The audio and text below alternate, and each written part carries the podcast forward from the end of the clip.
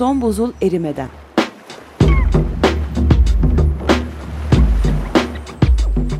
Küresel iklim değişikliğinin bilimsel gerçekleri üzerine.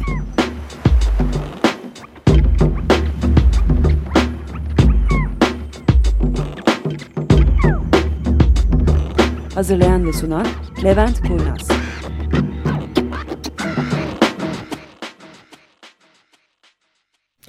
Merhabalar, hoş geldiniz.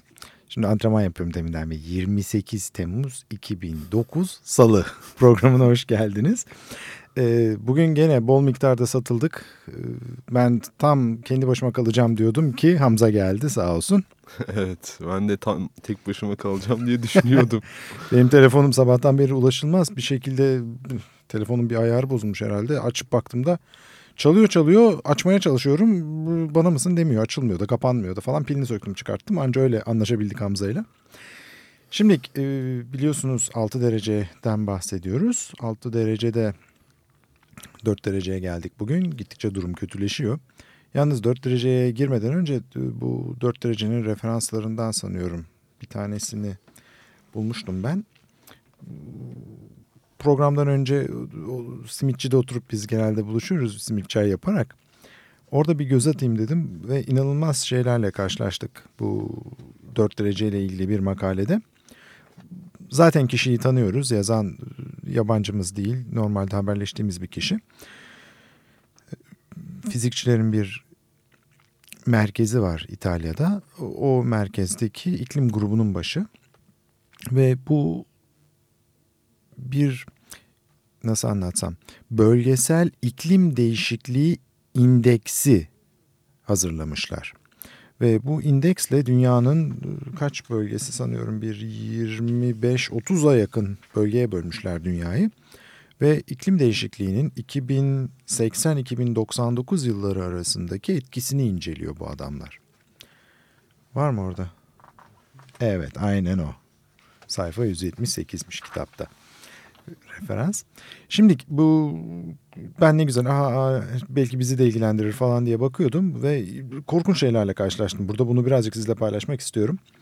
Öncelikle 2080-2099 yılları arasında iklim değişikliğini inceleyen 20 tane iklim senaryosunun ortalamasını alıyorlar. Artı bu ortalamayı da 3 tane IPCC senaryosuna göre alıyorlar. Yani A1B yani hem fosil yakıtlarına dayanan hem de başka yakıt türlerini inceleyen. Sonra B1 yani iyi senaryo dediğimiz. Bir de A2 yani en kötü senaryo dediğimiz. Dolayısıyla ortalaması tamamen bu yapılan çalışmaları. Bunun içerisinde hani ben sadece kendim bir bakayım dedim. Okumadan önce bir güzel tablo var. Tabloda bu çalışmaları anlatıyor, çalışma sonuçlarını anlatıyor. Şimdi bu ikli, e, bölgesel iklim değişikliği endeksinin içerisinde neler var? Dört tane temel faktörü var. Bunların bir tanesi dünyanın ortalama sıcaklık artışına göre bu bölgenin sıcaklık artışı ne kadar? Yani dünya ortalamasının üstünde miyiz, altında mıyız o bölgede? Sonra ikincisi bugünkü yağış miktarına göre 2080-2099 yılları arasındaki yağış miktarı ne derece artacak ya da azalacak? Bunun dışında bir de önemli faktör sene ortalamasına göre sıcak mevsim daha doğrusu yağışlı mevsimle kuru mevsim sene ortalamasından ne kadar sapacak 2080-2099 arasında? Bir de yağışlı mevsimle kuru mevsim arasındaki yağış miktarı ne kadar değişecek? Bu dört tane faktörle iklim değişikliğinin o bölgeyi ne derece etkileyeceğini bulmaya çalışıyorlar. Ve bu faktörlere baktığımız zaman işte 30'a yakın bölgeyi incelemişler bu konuda. Bizim içinde bulunduğumuz Akdeniz bölgesi yağışlı sezon Ekim'le Mart ayları arasında, kuru sezonda Nisan'la Eylül ayları arasında. Yani seneyi yarıdan bölüp yarısı yağışlı yarısı kuru diye bakılıyor. Ve ben size en azından kötü kısmını hemen söyleyeyim. Bütün dünyada en kötü iklim değişikliğinden etkilenecek olan bölge bizim bölgemiz. Hiçbir yer bizim kadar kötü etkilenmiyor. Neredeyse bütün kolonlarda en kötü olan biziz. Evet.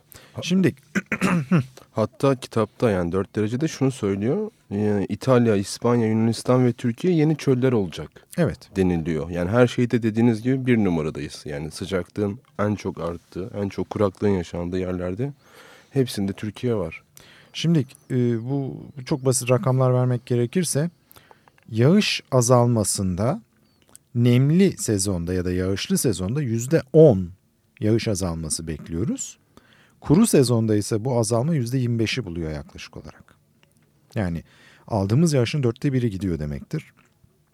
Ondan sonra mesela e, bu yağışın ortalamadan farkı olarak yüzde kırk fark ediyor kuru sezon. Nemli sezon ise sadece yüzde yirmi beş fark ediyor. Yani e, çok ciddi sorunlar bu. Nemli sezonda çok fazla nispeten yağış azalması olmasa da yazın hiçbir şekilde yağmur düşmeyecek demek bu 2080-2099 yılları arasında. Ve bu araştırma yapan Filippo Giorgi kendisi de İtalya'da olduğu için daha çok ana ağırlığını Akdeniz bölgesine vermiş ve Hamza'nın demin dediği gibi İtalya, İspanya, Yunanistan ve Türkiye direkt olarak çöl olacak diyor adam. Ayrıca bir de şey diyor yani sıcak hava dalgaları 65 gün daha fazla görülecek. Evet. Yani bunun... Bu da tabii turizme ne yapar şeklinde devam ediyoruz. Bu tabii 4 dereceyle bağlantılı Evet. olarak şu anda 65 gün artacak havanın sıcak olduğu zamanlar yani 30 derecenin üstüne çıktığı günlerin sayısı 65 gün artacak senede. Korkunç bir şey bu 2080 yılı civarında. Ve şey diyor hani böyle ölümcül günlerin sayısı hani 2003 yılında Avrupa'da yaşanan günlerin sayısı %200 ile %500 arası artacak. Evet ben de deniliyor. onun bir yerden notunu almıştım. Neredeydi o? Yani hatırlıyorsunuz 2003'te sadece Tabii, Fransa'da tabii, tabii, 15 tabii. bin O kişi da, o ölmüştü. da hemen altındaki makale. Ben de bu adamlar kim diye bakıyordum. Onların da hepsini tanıyormuşuz. Çok ilginç bir şekilde bizim bir e, haberleşme e-mail grubumuz var. Bu adamların hepsinden bir tebrik mesajı geldi doktorasını bitiren bir arkadaş hakkında. Hepsiyle son 2-3 günde tanışmış olduk ve ondan sonra makaleye baktım. Bu bunun yazarları, makalenin yazarları aynı zamanda. Şimdi neyse normal konumuza gelelim bugünkü.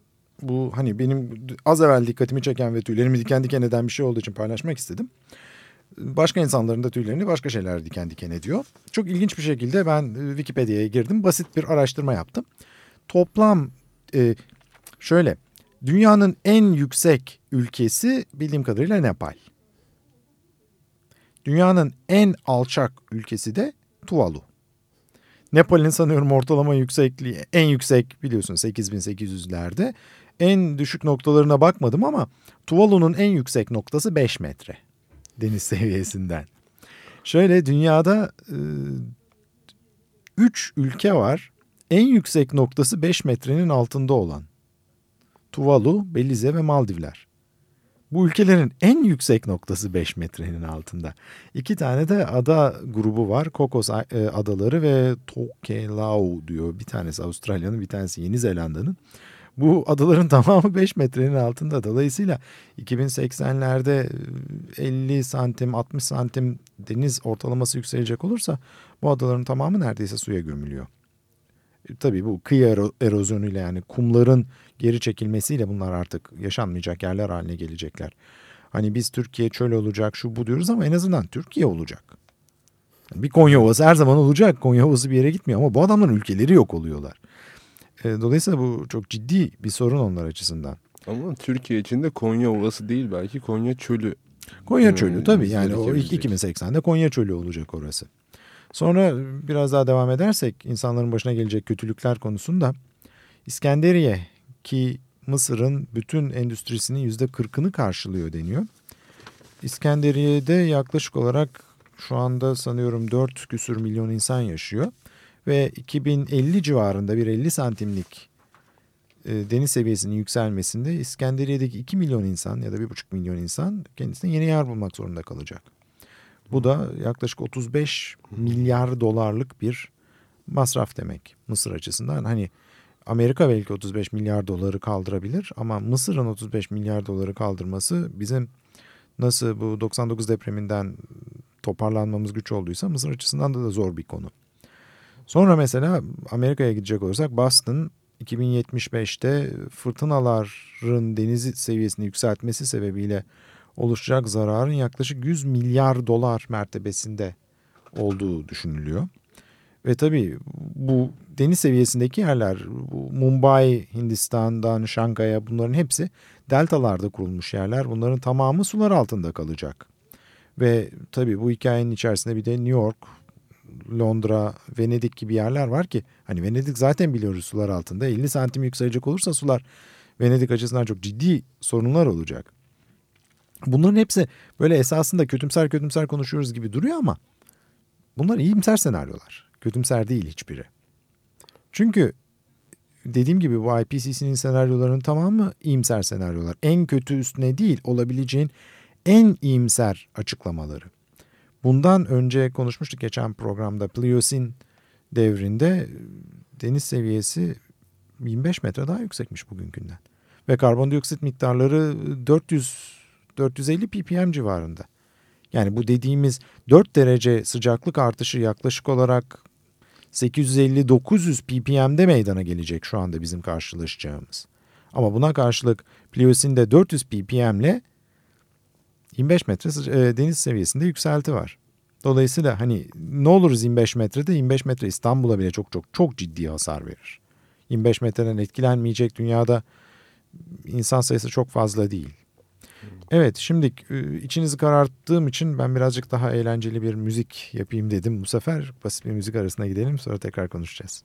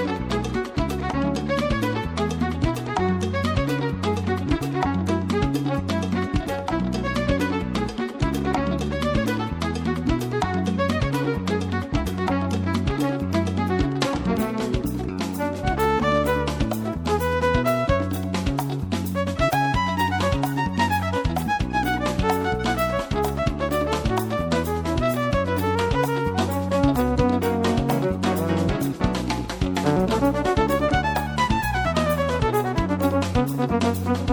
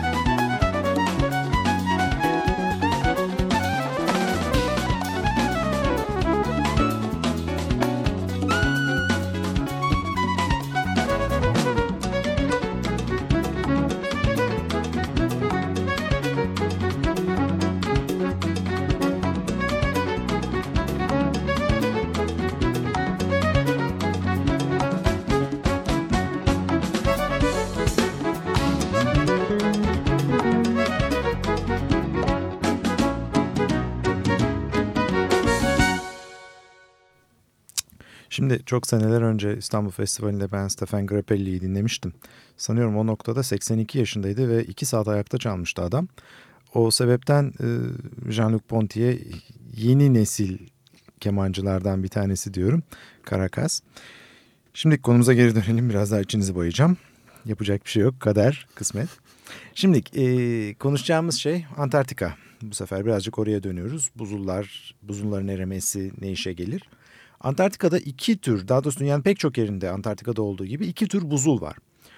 Daha doğrusu Antarktika üçüncü tür buzul. İki de değil. Buzulların bir tanesi denizin üstündeki buzullar. Bu Kuzey Kutbu'nda Arktik Okyanus'ta ki buzlar Arktik Deniz'de ki buzlar gibi yani sadece altında deniz var. Bu buzlar eridiği zaman deniz seviyesini yükseltmiyor. Bunun sebebini biliyorsunuz. Bardağınıza diyelim buz koyacak olursanız buz eridiği zaman bardaktan taşmaz hiçbir zaman. Ya da suyun içerisine buz koyacak olursanız buzun seviyesi çok fazla yükselmez. Ama bu buz karanın üstündeki bir buz olursa eridiği zaman direkt olarak denize akacağı için deniz seviyesini korkunç derecede yükseltir. Bir de e, üçüncü tür buz var. Bu da epey Antarktika buzu. Batı Antarktika deniyor daha çok bu bölgeye. Bu da adalar üstündeki buz. Yani esasında denizin üstünde bu buzun çoğu ve altında da toprak yok. Bu eridiği zaman direkt olarak denize düşüyor bu buzun tamamı ve denizde de çok hızlı bir şekilde erimeye devam ediyor. Ee, Antarktika'da şu anda senede 900 ila 150 kilometre küp buz eriyor. 90. 90 pardon 900 mü dedim? 90 ile 150 kilometre küp buz eriyor. Şimdi diyeceksiniz ya Antarktika bu soğuk yerdir. Eksi 30, eksi 40, eksi 50, eksi 80 nasıl bu kadar çabuk erir? 2007 yılında bir haftalık bir süre için Güney Kutbu'ndan 500 kilometre uzaklıktaki bir çembere kadar bile hava sıcaklığı 5 derecenin üstündeymiş. Dolayısıyla Antarktika çok hızlı bir şekilde eriyebiliyor. Bu adalar üstündeki buzların buz kesimlerinin diyeyim iki tane ana grubu var. Ron ve Ross denen iki tane büyük buzul var. Bu buzullar yaklaşık olarak 300 metre derinlikteler.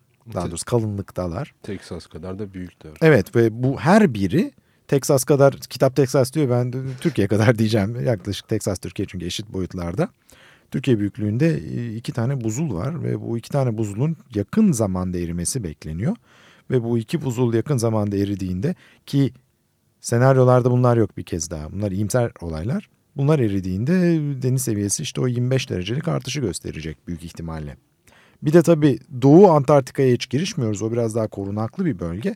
Orası eridiği zaman 65 metre yükseliyor deniz Bu seviyesi. iki kütle eridiği zaman Batı Antarktika kaybedildi deniliyor. Evet. Yani çünkü Evet. bunlar son kalkan önlerinde. Eğer Evet. bunlar erirse Ondan sonrası bitti. evet Batı Antarktika'nın erimesi an meselesidir. Şimdi biraz daha kötümser şeylere gidelim. Ee, Çin 4 derecelik bir sıcaklık artışında tarım ürünü üretme kapasitelerinin üçte birini kaybediyorlar.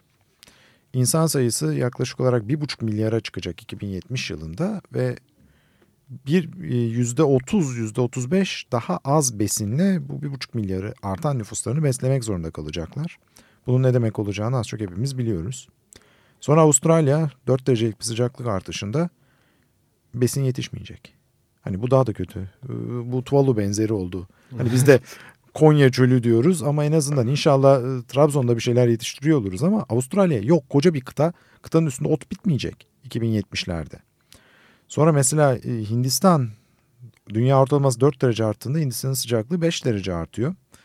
Ve yani çok fazla bir şey olmasa bayağı bol miktarda yağmur almaya devam edecek olsalardı 5 derece sıcaklık artışında e, yetişecek besinler ölüyorlar temelde. Hocam ben Doğu Antarktika hakkında bir şey söylemek istiyorum da çok korkunç bir bilgi var. Yani erimesi çok zor. Tamam en son o eriyecek deniliyor ama eridiği zaman 50 metre tek başına yükseltiyor. Evet. Evet korkunç şeylerden bahsediyoruz oralarda. Sonra Rusya dünya ortalaması 4 derece arttığında Rusya 7 derece artıyor. Ve mesela çok ilginç olarak Hazar Denizi'nin e, deniz seviyesi yaklaşık 10 metre düşecek. Onlarda da tam tersi sorun var. Çünkü Hazar Denizi'ni besleyen e, suların neredeyse tamamı kesileceği için Hazar Denizi'nin ciddi olarak seviyesi düşecek. Sonra mesela e, Alplerde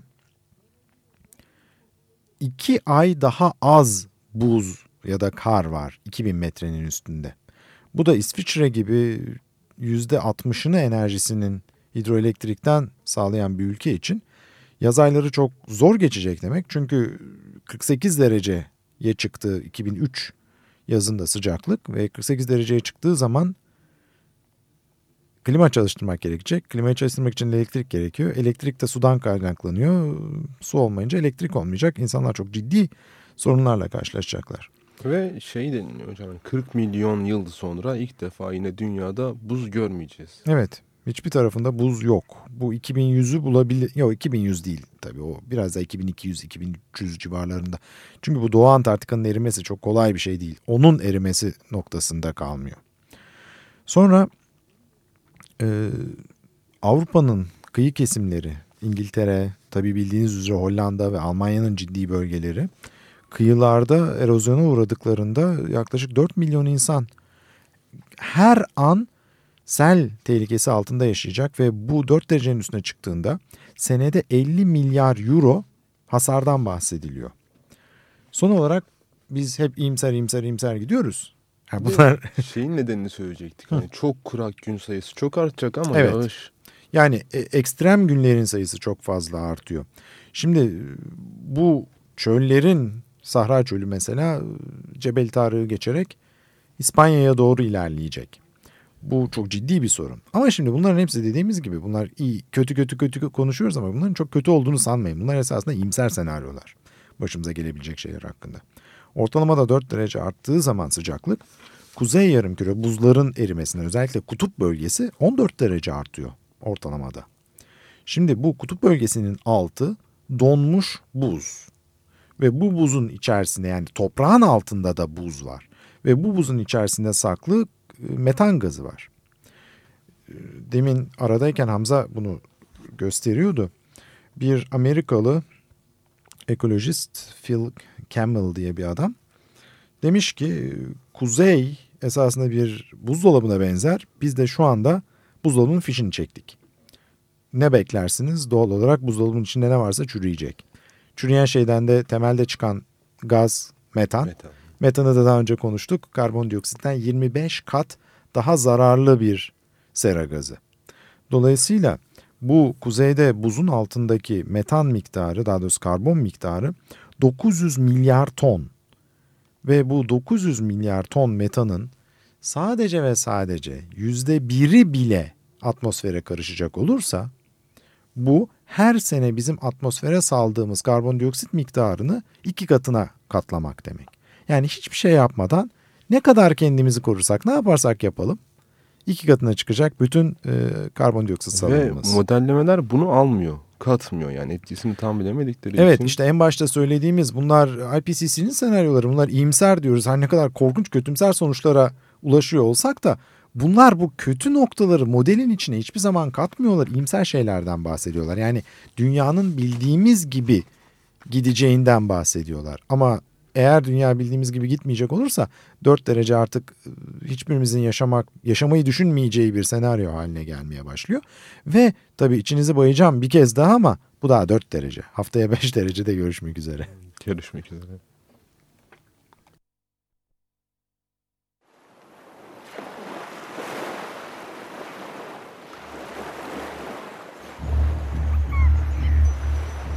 Son buzul erimeden.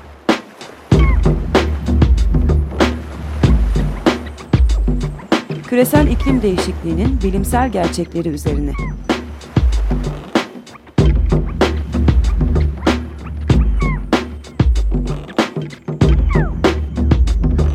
Hazırlayan ve sunan Levent Kurnaz.